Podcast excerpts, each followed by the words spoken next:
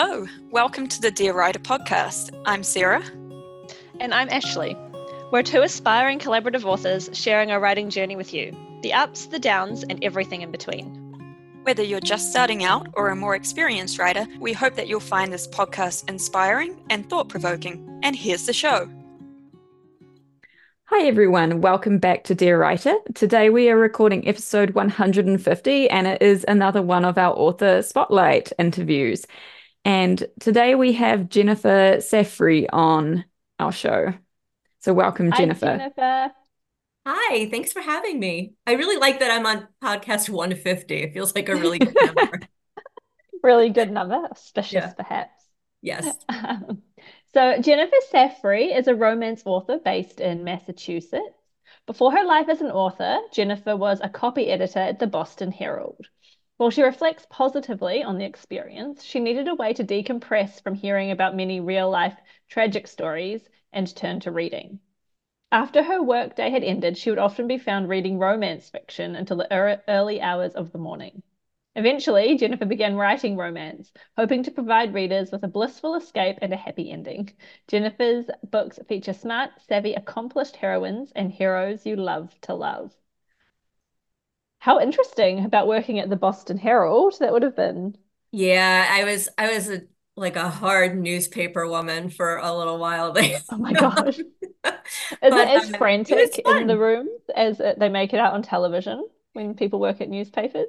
It yeah, it kind of it kind of is like that. I mean, it's very well, it's funny because I loved I loved the Herald. I love it. And the old building that we were in is gone now, actually. Um uh but but people sometimes like my dad would come to visit me in the newsroom, like he would come to town and I'd like just introduce him to everyone, or my friend would come and and in a way it was cool because you could really see like newspapering was going on and it did kind of look like on TV but what you couldn't really see on TV was how like messy everything was like Right. it was not like romantic looking it was just like massive piles of newspapers on the floor in a corner like falling over and you know just Chaos. cigarette stains everywhere from when you used to be allowed to smoke indoors like it was it was um I mean it was fun you know and when I when I left the paper I was sad a little bit because I feel like I've never really worked in that kind of in, intense and really fun kind of atmosphere since you know a newsroom is very uh different than working in a in an office so uh I love that you I'm made newspapering the verb for that. That newspapering was happening. yeah yeah it was I mean I feel like that should be a verb. I think we used it as a verb a lot of the time, you know.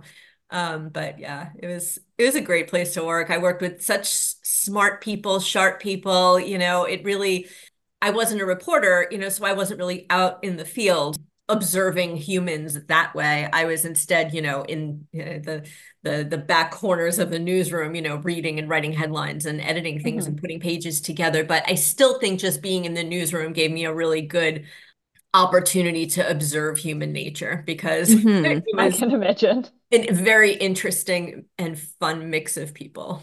Sometimes I really miss it, but I think I think now I just couldn't I I couldn't handle the stress. I was in my 20s and early 30s when I worked at the paper and you know I worked a night shift and I feel like you know I could handle the craziness every day and I don't I don't think I'd handle it very well. So, but I'm glad I I'm glad I did it. I'm glad it's in my life.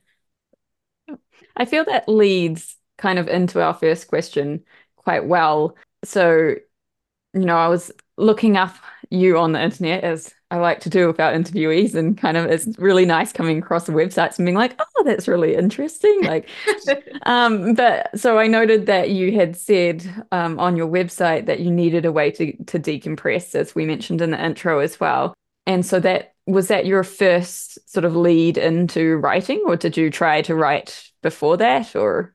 Um, you know, it's funny. I feel like I hear a lot of interviews with writers and they're all like, "Oh, I've been writing since I was a child." And I'm like, I haven't really. I mean, that's not totally true. I mean, you know, for school projects, I enjoyed putting little, you know, stories together and you know, sometimes when I was a kid, I like created picture books and, you know, presented them to my parents. But I mean, I think I think the writing I was really interested in doing was journalism. And before I worked at the Herald, I worked at a couple of smaller papers and you know, I was a reporter for a short stint, but I really did feel like I liked when it came to news that I liked the editing part of it a little better. I liked like so when I'm when I am writing a novel, I like the editing part a little better. like I like having something done that I can polish up and I like that much better than creating something out of nothing, which seems like some sort of alchemy that I still don't understand properly, you know. So the first drafting is very hard. Uh, the later uh, draftings are a little bit more fun for me and definitely easier. But yeah, I really didn't I didn't really think too much and I read ro I've read romance since I was like 11, you know, and even more so when I was working in journalism because I felt like, you know, I was reading tough stuff all the time like you said in my intro and I I really wanted that escapism when I came home. You know, I wanted a story that was not going to disappoint me, you know, a story that like you could have, you know, romance is interesting because you can have anxiety while you're reading because you're like, oh, how are they going to get out of this? But it's a safe space to feel anxiety because you know it's going to be work out in the end. Like it's yeah. not, you don't have like a real, the stress is there, but it's a safe stress. It's a controlled stress, you know? And that's what I enjoyed. You know, the newspaper was anything could happen. You know, I mean, I was there for 9 11. I was there for you know, the night that Princess Diana died. Like I was there when these terrible things happened and they happened out of nowhere. But you know, when you're writing, when you're and uh, rather when you're reading, when you're reading a romance novel, you know that it's going to be okay. You know, and so you're willing to kind of give into that sort of uh, storytelling and that anxiety while you're reading because you know it's going to be okay. It's it's a safe space. I just started babbling. I don't even remember your original question, but that was really, I, I think something kind of led me to thinking about writing romance. And then when I went to a um, bookstore, and I say this story and it doesn't feel true, but it is true, is that I was kind of strolling around the bookstore. I wasn't really sure what I wanted to read. I was in the reference section. I mean, maybe I was looking for dictionaries for work. I don't know what I was doing. And a book fell off the shelf and it was literally at my feet and it was literally how to write romance fiction and i thought to myself that's funny i bet i could do that though um, and so it was just a little book and i bought the book and then i worked for about a year reading books writing down everything i read writing the publisher down who bought what you know i read probably 200 books before i started you know with the idea of writing one before i really started writing one so yeah. And I did all of that while I was at the paper. You know, I mean, I or work nights, so I would write in the afternoon basically uh, and have it done before I got to work, which was nice. I love the amount of planning that went into deciding to write and work on it, like reading all the books, like getting yourself all prepared.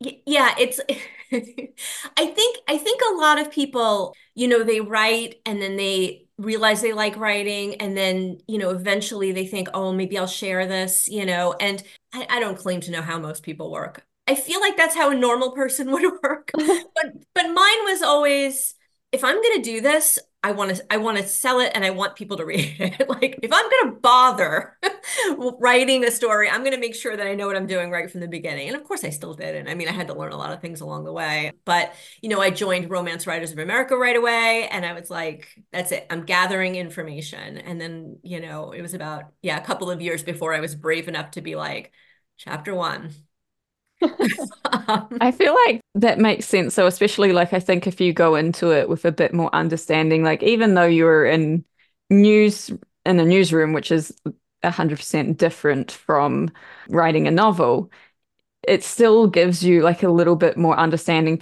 perhaps, of the industry and of knowing, you know, like how to set yourself up well. And so I think that is definitely a wise thing to do. If you're listening right now, then that's not a bad way to to start is doing your research before you dive in because a lot of people don't as you say. I agree. I mean, well, I I think some people don't. I think some people probably they're probably you know, and they're probably a lot more confident than I was, and that's probably part of it. You know, I wasn't somebody that had been writing books in college and something I would agree. Although I would say that like a lot of like because we've heard it from a, like a, a lot of different authors and ourselves included, you end up with a book that ends up sitting in a drawer for a while if and then being either rewritten or cast aside. Yeah. Um, it's your first novel if you haven't put enough thought into it. So if you want to be successful from the start, I think that's the way I, to I go. The newsroom served me well too because I was in a I was in an environment where everything was on deadline. You know, you we had to have all the copy in by like whatever time it was, 9:30, and everything had to be done. Like pages had to be sent to be, you know, photographed and put together as a newspaper. And so, you know, the writers didn't have all night. And so even though I wasn't a writer, I was we didn't have cubicles we worked at big tables so i was privy to everything that was going on around me and i would hear editors basically like say to reporters this isn't good fix it and fix it now and you know nobody got like hurt feelings over it i mean i don't think they did or they didn't show it so i feel like i sort of learned how to take criticism very easily like mm-hmm. you know to the point where if someone is like i don't know what you're trying to say here but you need to fix it i'm like roger that like I don't even I don't really get sad about it or upset or really think, oh, they don't get what I was trying to do. Like, fine, I'll just fix it. You know? Um, so I think that that serves me well in terms of working with editors, you know, that you know and i also freelance edit as well so i have to remember that a lot of people don't have that cold indifference to criticism that i do and I have to be a lot nicer, you know, in in terms of how I present edits, you know, to people. And you know, it's not that I don't want to be nice. It's just sometimes I'm accustomed to being blunt, you know. Um, yeah. So I had to kind of learn how to how to present edits to writers so they didn't, you know, feel discouraged. Um, Compliment sandwich. you what?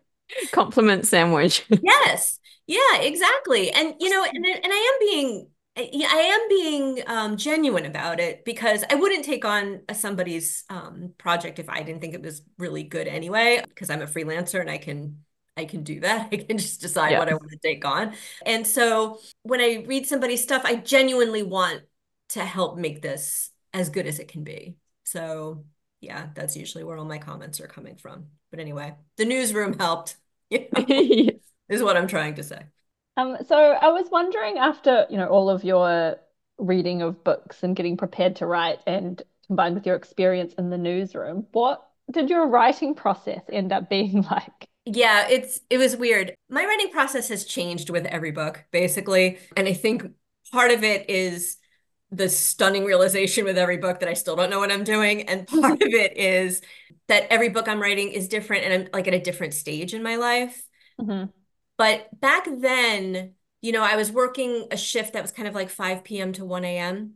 And some nights it was 7 p.m. to 3 a.m. So it was kind of like a second shift. It wasn't an overnight. So what I was usually doing was sleeping until like 10 or 11 o'clock and then getting up. And then I would write ideally ideally i would write until one o'clock because that's when days of our lives came on and then i would watch that and then i would get ready for it but when I sold my second book to Harlequin, I was under contract. So, which meant I had a, a deadline I had to meet. And again, another good thing newsrooms taught me never missed a deadline. Um, I kind of changed my process to a thousand words a day because that is a manageable number for me. And some days I get that done in an hour. And some days I get that done in 45 minutes. And some days I get that done in six and a half hours because I'm struggling. But as long as the thousand words are out, I'm good. Often, and I still often do this, is I end in the middle of a sentence. Okay. And I walk away. This was not my idea. Uh, some famous author did it. I don't remember who. And I read about it and I was like, great idea. Because mid sentence, you come back and you have something to immediately write in your next session what I really can't stand is when those few times where I happen to end my writing session at the end of a scene or at the end of a chapter. That's really hard for me because then I know the next day I have to start from like square one. And I really do struggle with that. So I try to finish at the end of a scene, in the middle of an argument, uh, and most ideally in the middle of a sentence. I don't even care that I'm going to forget what I was going to say with that sentence. I don't care because the next day I'll I'll figure something out. It'll be fine. You know, someone mm-hmm. will have a sentence half out of their mouth and I'll know how to finish it. But that's the best process for me. I have found that a thousand words a day, five days a week, is very manageable and mostly what I can stick to. So I do try to do that, but you know whether it's in the afternoon morning evening now is i can write any time of day so it's just whatever's going in my life. Yeah. And doing five days a week gives me that cushion too, where, you know, if something is really going on that day, I could just be like, well, whatever, this will just be one of my days off this week. And yeah. I'll get to it tomorrow. So I love the idea of finishing halfway through a sentence. I'm going to try it and see if it works for me because I have the same issue of trying to like start at like the new scene or like the new mm. paragraph. I'm like, ah, oh, okay, now what? I feel like I have kind of tried it before. It hasn't really worked that well for me because I still like sit there with that particular sentence. Like, I don't know how to do the sentence.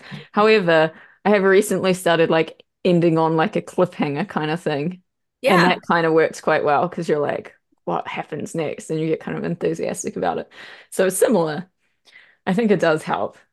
I definitely have gotten frustrated at the like if I'm really struggling in a scene and if I've had to end early or really it was just I was going off the rails and I have I confess to you and all your listeners that definitely more than once I have written and then a truck hit them and they died. The end.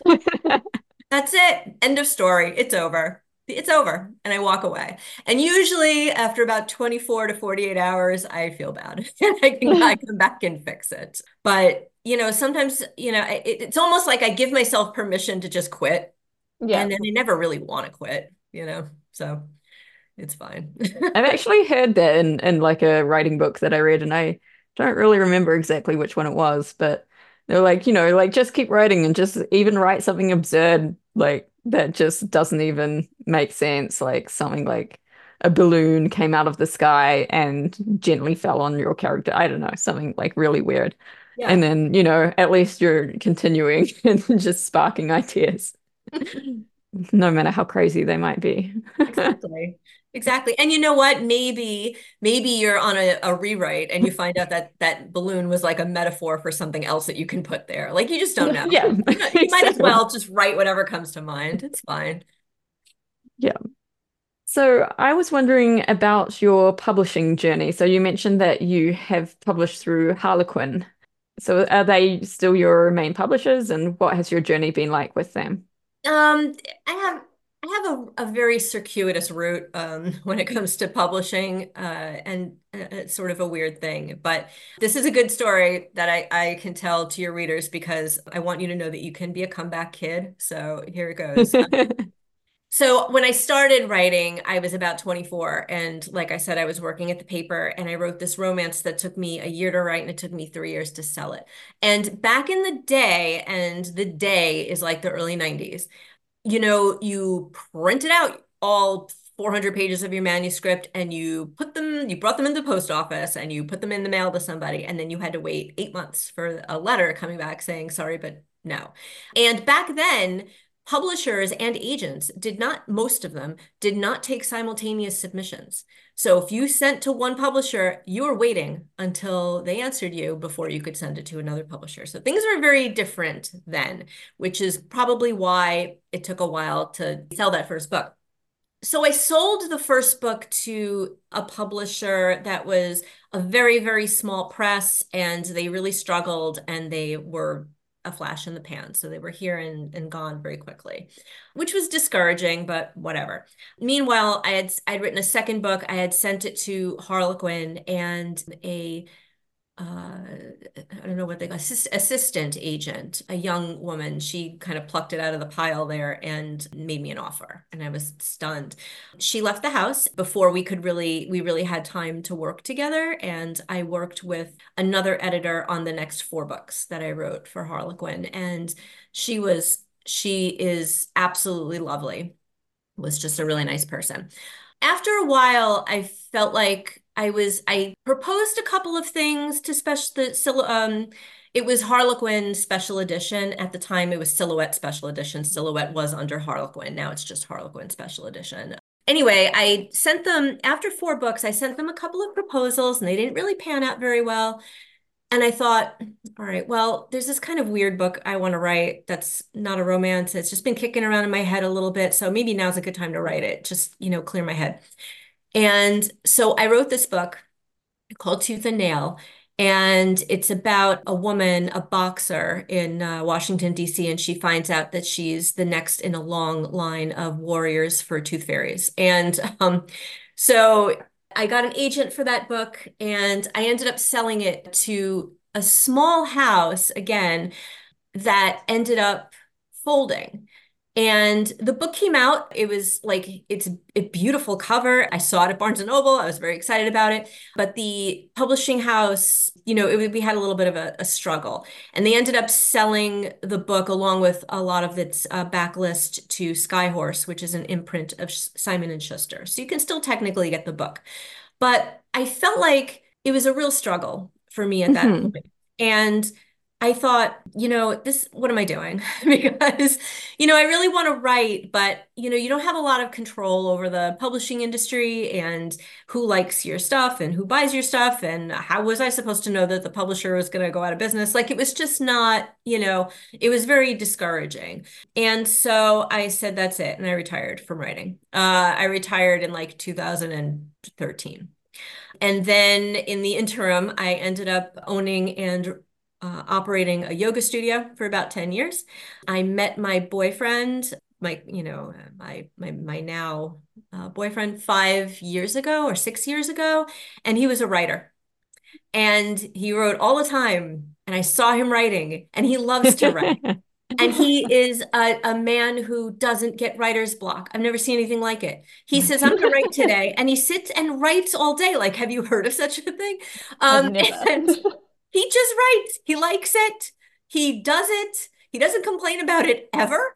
Uh, he's just into it. And I think watching him do it, I just saw this, like it just so strongly came back to me that I missed it so much. So I sold the yoga studio and I started writing again. Uh, and that was in 2018 or 19. And uh, so I wrote another romance, Against All Obstacles, that was um, published in October 2023. So I've made a bit of a comeback, and I have another book coming out in 2025 that I just signed the contract for a couple weeks ago. So anyway, that's like, it, I know that a lot of writers say, oh, I'm coming back to writing after a while, but this was legitimately like almost 10 years. So, um, you know, maybe even yeah about 10 years or maybe even more because my book my tooth and nail came out in 2012 and i hadn't really written anything else while i you know was waiting for that to come out. So yeah it was probably a good solid 10 years before i started writing again and when i sat down i really thought to myself i don't remember how to do this. I don't remember how to do this, the, so i had a, i had a decade long writer's block but I came back. But I came back, so it's okay. But yeah, so my publishing journey is a little weird. It's very roundabout, and I am, you know, back back to writing romance. So hopefully, um, I feel like that's one of the great things about writing, though. You know, you can set it down for a while and then come back to it, and it's not like you know one of like I mean sure you might feel a bit rusty but you can kind of like get back there fairly quickly yeah. if you have sort of written in the past where i feel like and you can even come back to it even better than what you previously were too because that life experience counts you know? Um it does. and you know what? I had no i had no stress around it this time because i don't have an editor waiting for anything. I don't have an agent anymore. Like i don't have anything because i walked away. So it really was just me and you know telling a story. Yeah. You know and it worked out. So it's so it's so nice to have that like pressure off and yeah to be able to breathe a bit and do something that's fun and enjoyable that you like. Yeah. Yeah.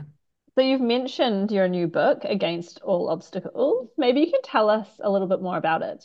Yeah, I'm excited about this book. It's a little bit unusual. I know sports romances are very popular, um, but I didn't feel like I was seeing enough romances where the enough hetero romances where the hero and heroine, um, where the heroine was an athlete. And sometimes I saw it, but I wanted the hero and heroine to be directly competing against one another. Now, there aren't a lot of sports like this, by the way, not a lot of physical sports, equestrian sports, men and women will compete against each other, but there's mm-hmm. not a lot out there. And I had taken up running for a short, crazy period of my life. I don't, I I don't run anymore. I can't deal with it. But, um, I do like walking a lot now. But there was a short period of time where in my 40s, I was doing some obstacle course races, short ones, like 5K or a little longer than that, where you were running, but you were also like climbing six foot walls and jumping over right. stuff and, you know, jumping in puddles and flipping tires and doing stuff. And I don't know, in my 40s, I thought that's fun. So I tried doing it and it was it was really fun and exciting. But you know what I was seeing was a lot of people who were older, around my age and older than me, just getting out and doing this. And I thought that this was really commendable. And the other thing that I don't see enough of romance uh, enough in romance, and there is more out there now, admittedly, but I need to see more of it, is quote unquote seasoned heroes and heroines. Um, mm-hmm. Yeah. The industry considers seasoned characters to be 35. I was going to say 30s. which I find outrageous. Like when I was 38, I was a child. Okay. Like I don't even, I can't, you know. but yeah, I mean, I guess, you know, most romance novels you read, like they're in their late 20s, early, early to mid 30s. Um, so this does make sense. Um, but I have seen some really good romances out there. Um, the thing is, I wanted to write a romance where for the characters who are a little older, that the fact that they were older was not part of the story itself. Yeah. You know, it it it wasn't what was contributing to the conflict overall. You know, it just happened to be that they were older. So, Against All Obstacles is about a um a guy named Evan Hughes. He's a 38 year old retired um, English footballer. And uh, heroine, Rachel Bowen, she is a 45 year old math and science high school teacher. And they both enter this weekend long obstacle course race called the Golden Crucible. And the Golden Crucible is a race where it's a little bit secretive it's considered to be a little bit like dangerous and stupid to participate in. It's a little bit crazy.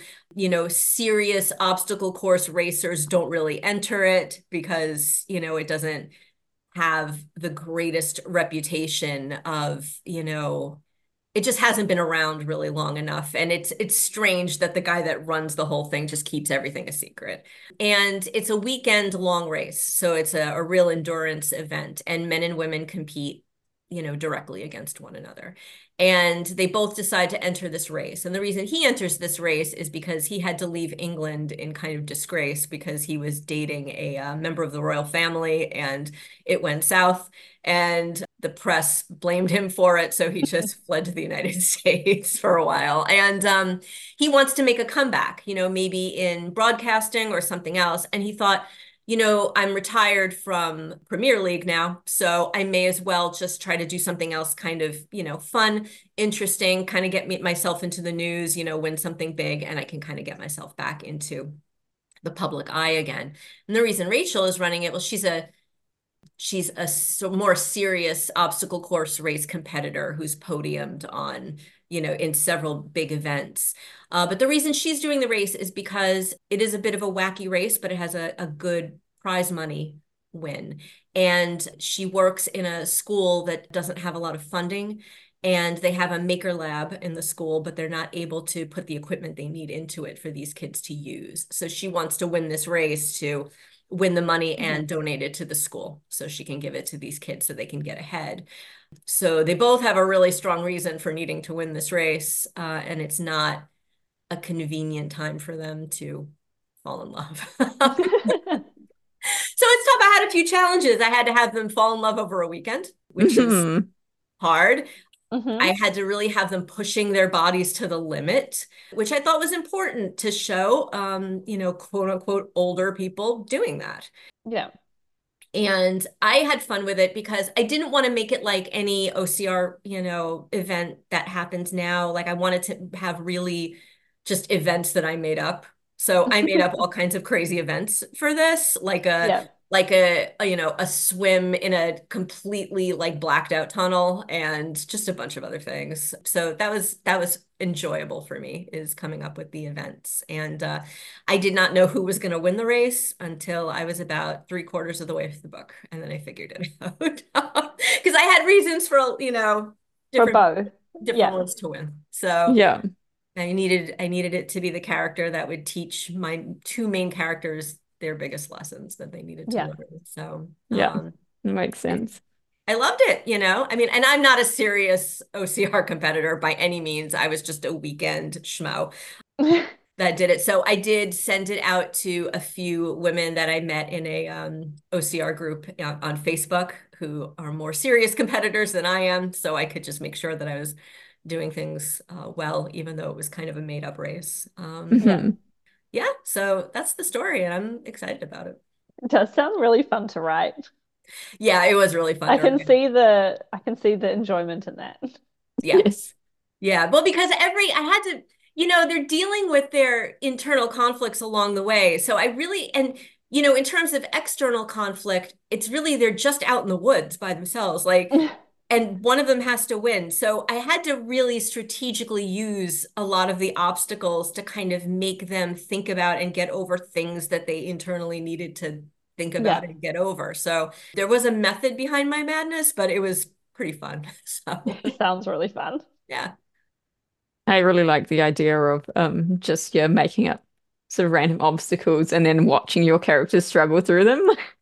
Maybe I'm really mean about that, but I, No, I feel like good- there would be a lot of enjoyment there. Like, you know, it was a good time and uh, i don't want to give anything away but one of the things and you know the a guy that runs the race i kind of made him like a bit of a sort of crazy diabolical genius in a way like he didn't just like there was a lot of physical tests like the number of burpees i had to do at some point is was just phenomenal.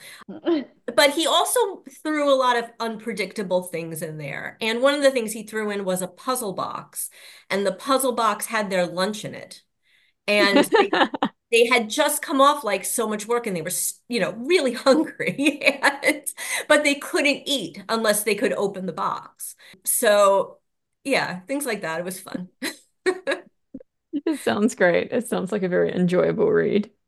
i hope so So we've talked a little bit about, you know, your brief hiatus in writing, um, and then your return. Um, Yeah. have you had any other large challenges that you've had to face so far? I don't think any more than anyone else. Well, no, I can tell you this, and this is because of my hiatus, is when I came back to writing, it was a very different world. Um, self-publishing was not a thing when I was first writing, or it was a thing, but people didn't want to do it. You know, it had a bad reputation, it had, you know, whatever. And I've still been fortunate enough to do what I wanted, which is, you know, my first love has been traditional publishing, but self-publishing is never off the table for me. I am very I mean, part of the reason why I haven't self-published anything so far is I'm I'm really intimidated by it. I feel like there's a very big learning curve and I fully admire authors who could do this and very much support them. I, I try to buy a lot of um, self-published books and tell people about them. But that world was is very different. And even just the submission process, like I said earlier, is different because it used to be you just sent it off and then you sat and you bit your nails and you looked out the window. But now you can send it to 20 agents at a time. You can send it to 10 publishing houses at a time. And if someone makes you an offer, you can go back to the other ones and said, "Hey, I had an offer."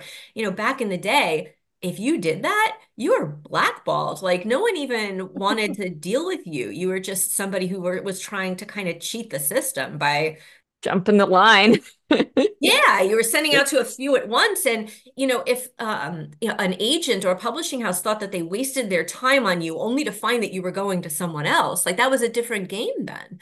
So that's different. And also, you know, I can, if I see an opportunity that interests me, I can email my manuscript and send off a query in 10 minutes. You know, before I had to print out my whole manuscript, you know, make sure all the pages were numbered properly, shuck it over to the post office, you know, make sure the address is right, you know, pay ridiculous amounts of postage because the book weighs, you know, a bunch of pounds and send it off and then just hope they got it. you know? um, uh, it really it it is different and different in s- so many great ways. You know, I mean, I love the way it's done now, and I love that if you just don't want to deal with traditional publishing for whatever reasons, and all those reasons are valid, that you want to publish, you know, faster, you want to have more control over things, you want to get a different kind of pay rate, you can just do it on your own and people will read it and people will love it. It's amazing to me. Um, but it, it just felt like if it almost felt like I was Rip Van Winkle. I went to sleep for 10 years. And when I came back, I was like, what's happening? what is happening? I don't understand. Wait, you can just publish something? Like, yeah, it was. so I think this the challenge with that was having to kind of because you know back when I started writing, I was in RWA because Romance Writers of America was you know uh, more of a thing back then and that's where I got a lot of my information that's where I met a lot of people and that's where I learned the industry which I think is really important to the publishing process is you really have to know the industry if you want you know to sell your book and when um when I came back I could still, apparently, I could still write a book, uh, but the industry was really different. And I had to re educate myself as if I'd never written a book before, just start at square one. You know, who's doing what? How do you do what? What do you say to agents and editors? Like, what's going on? So, yeah, I think that's the education and getting myself back into the swing of uh, the do's and don'ts and where you could break those do's and don'ts. yeah, yeah, that's changed a lot, I feel. Because I feel yeah. like along with it becoming like more on email and stuff for agents and stuff like that, and for publishing houses, like where before you could write maybe like a, a bit of a longer kind of intro to who you are, you know, why they should be interested in your book. Like now it's very much like don't distract them with all this extra stuff. Like this is what they want. Give them what yeah. they want like now so that they can yeah. like read this very short paragraph and be like, I want that book. Yes. exactly. That's exactly it. Yeah. Um, and that was, you know, it was harder. I mean, it has no it doesn't have a real bearing on the exact process of writing but it, you know when i'm writing i am thinking about where i'm going to send it and what i'm going to do with it and you know my way of thinking is different now mm-hmm. um, so yeah yeah. Also, yeah. by the way, um, just t- not so much talking about challenges, but just talking about things that are different. Back in the olden days, when I was taking a covered wagon to school, um, the the agents and the editors were talking back then about you know what they didn't want to see any of sports books, none. They said sports books don't ro- sports romances don't sell. We don't want them. You know what else they didn't want? Rock stars. And it is hilarious to me now because every book you see, every romance you see on a shelf is somebody's playing a sport and somebody's on a stage singing a song. And I think this is great, but it just shows you how trends come and go. You know, mm-hmm. if there's a story in your heart and people don't want it now, they'll want it in five years probably. yeah. And I get bored with the current trend. They're like, hey, yeah, why don't we hear about this? And you're like, yes, I've already got a book about that. Here it is. it's true. Been gathering yeah, right. dust in my closet. yes, somebody's like, I would really like a book about whatever, and you're like, well, yes, it's it's. I have five of those under my bed. Let me send them to you. Funny you should um, say that. yeah, but this is good because I feel like, yeah, we do write to market, but at the same time, there's room for the book that you really want to write. I mean, you know, um, well, there's always room for it in self-publishing, but if you're waiting for traditional publishing, it usually comes around again eventually. So yeah, yeah, don't don't despair. Yeah, and I think yeah, there definitely has been like trends do change in terms of all types of genres about the stuff that's wanted now versus back then. Oh yeah. yeah. Yeah. And you know what? I didn't see any books back then with seasoned heroes and heroines over 35 i mean of oh, course I was, I was, 28 yeah. so i probably wasn't looking for it, but you know um, i didn't see i didn't see it starting to pick up steam the way it is now and the way i hope it continues to do so. Yeah. I mean that's a very good point. I think people also assume that you know perhaps having a younger character is easier because they've got more lessons to learn but that's not necessarily true. No no please. Like if i if I had any of my stuff together, I don't know, maybe I wouldn't even be writing. I would just be like, I'm just going to go enjoy my perfect life.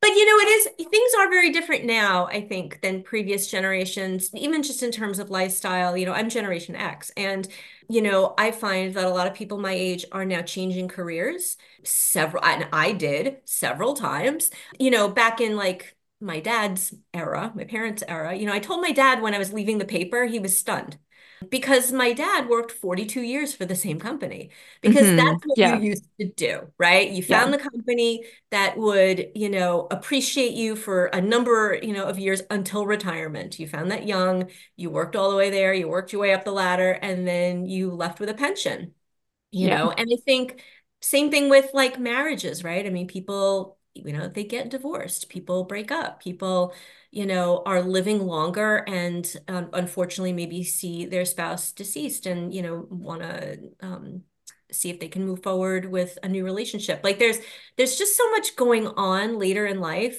that, you know, like I, mean, it would be nice to think you get your happily ever after at 25. Like Yes. you found the person, you got it all figured out, but you don't. No, it's definitely not the reality now, for sure. So, and I mean, I found the love of my life at 47. So that's just how it happens sometimes. For sure.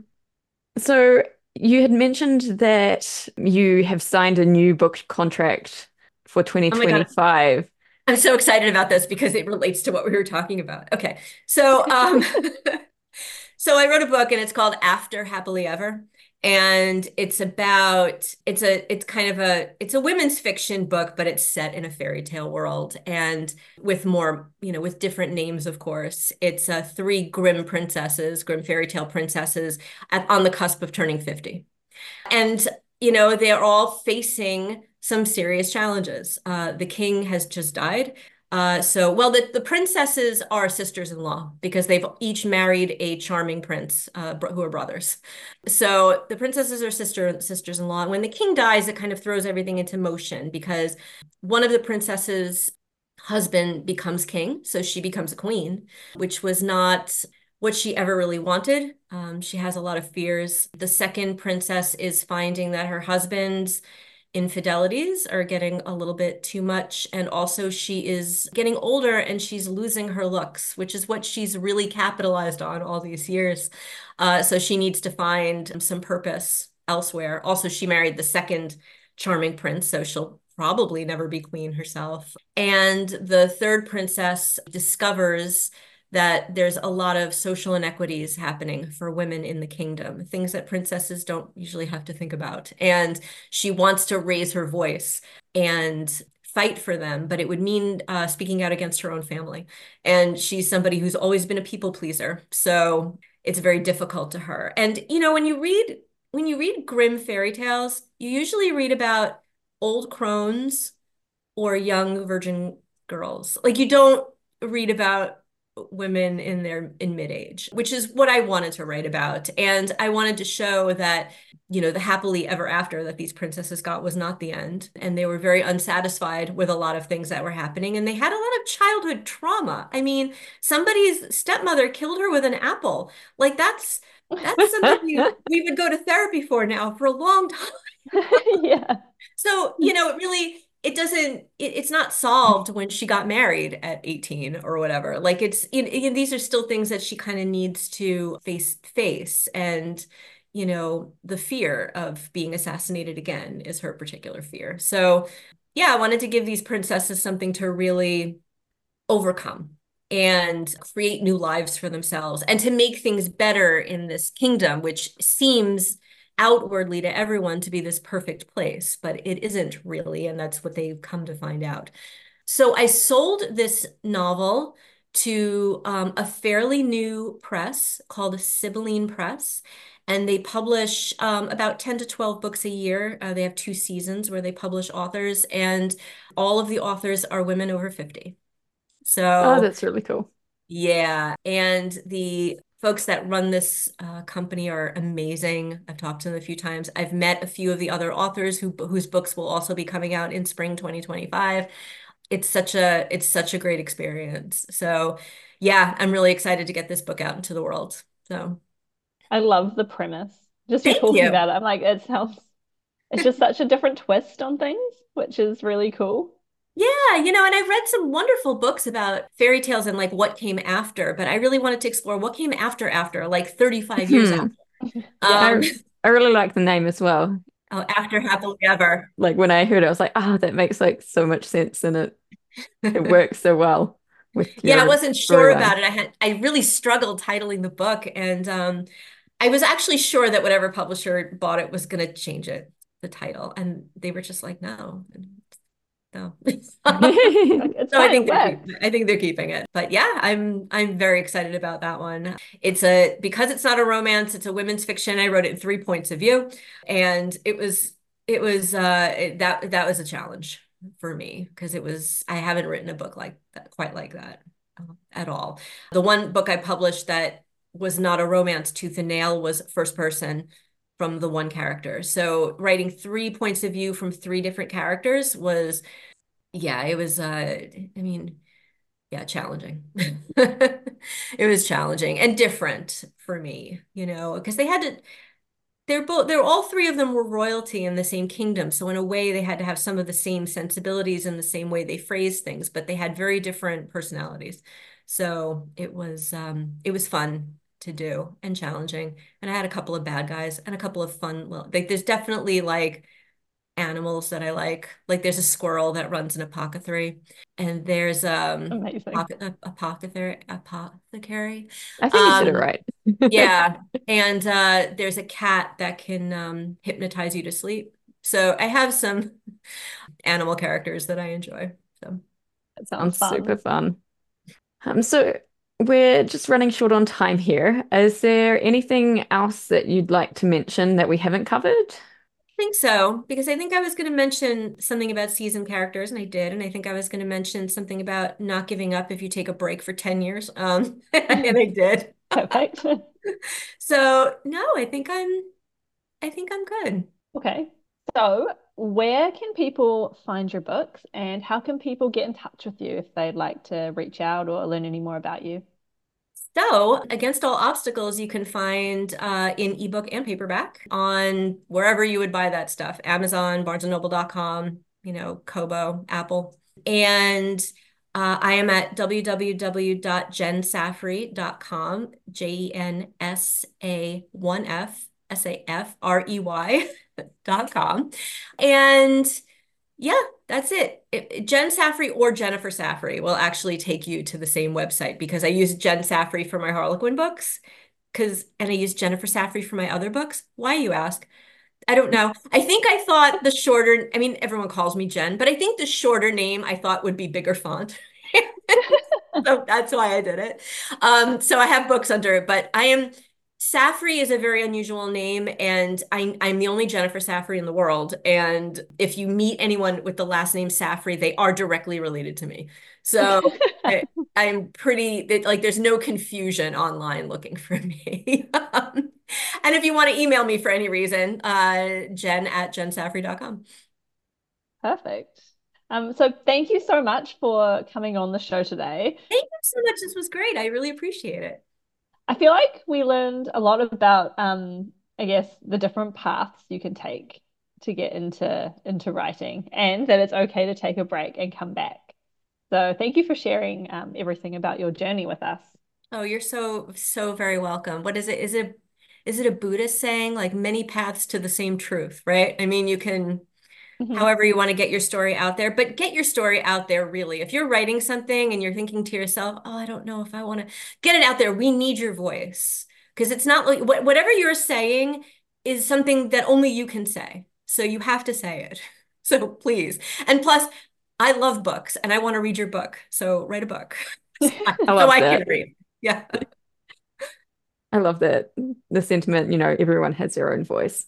And I, I 100% wholeheartedly agree with that. But so thank you very much. Thank you so much. Um, so if you would like to be on an author spotlight section like Jen just has, um, you can head on over to our website at lindesoncreations.com and hover your mouse over the podcast tab and you'll find a drop down link to apply. And so next time on Dear Writer, we have another one of our craft episodes. So look out for that. And if you'd like to know any more about us or any of our writing projects, you can visit us at lindesoncreations.com or get in touch with us on Facebook or Instagram under the handle Lindeson Creations. And if you enjoy the show, please rate and review us on Apple Podcasts, subscribe on your podcatcher of choice, and we'll be back next week. Happy writing, everyone.